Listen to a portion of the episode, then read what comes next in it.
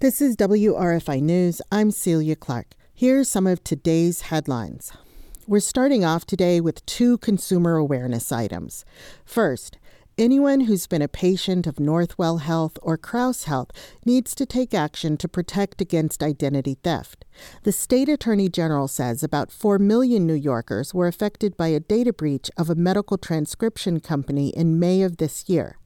Northwell is mostly in and around New York City, while Crouse Health is in Syracuse.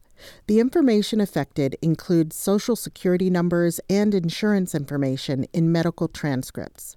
The AG's office says if you're affected by the breach, you should have already gotten notification about it and what to do to protect yourself from identity theft. Details are on our website wrfi.org/news.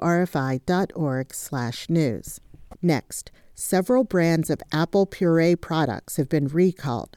A Food and Drug Administration investigation found that three brands are the cause of elevated lead levels in some people. Wanabana apple cinnamon fruit puree pouches, Schnucks brand cinnamon flavored applesauce pouches and variety packs, and Weis grocery store brand cinnamon applesauce pouches are recalled. They were sold in Weis, Eat Well, and Schnucks grocery stores, Dollar Tree stores, and different online sellers, including Amazon. Do not eat them or give them away or sell them lead is toxic to humans and particularly dangerous to children.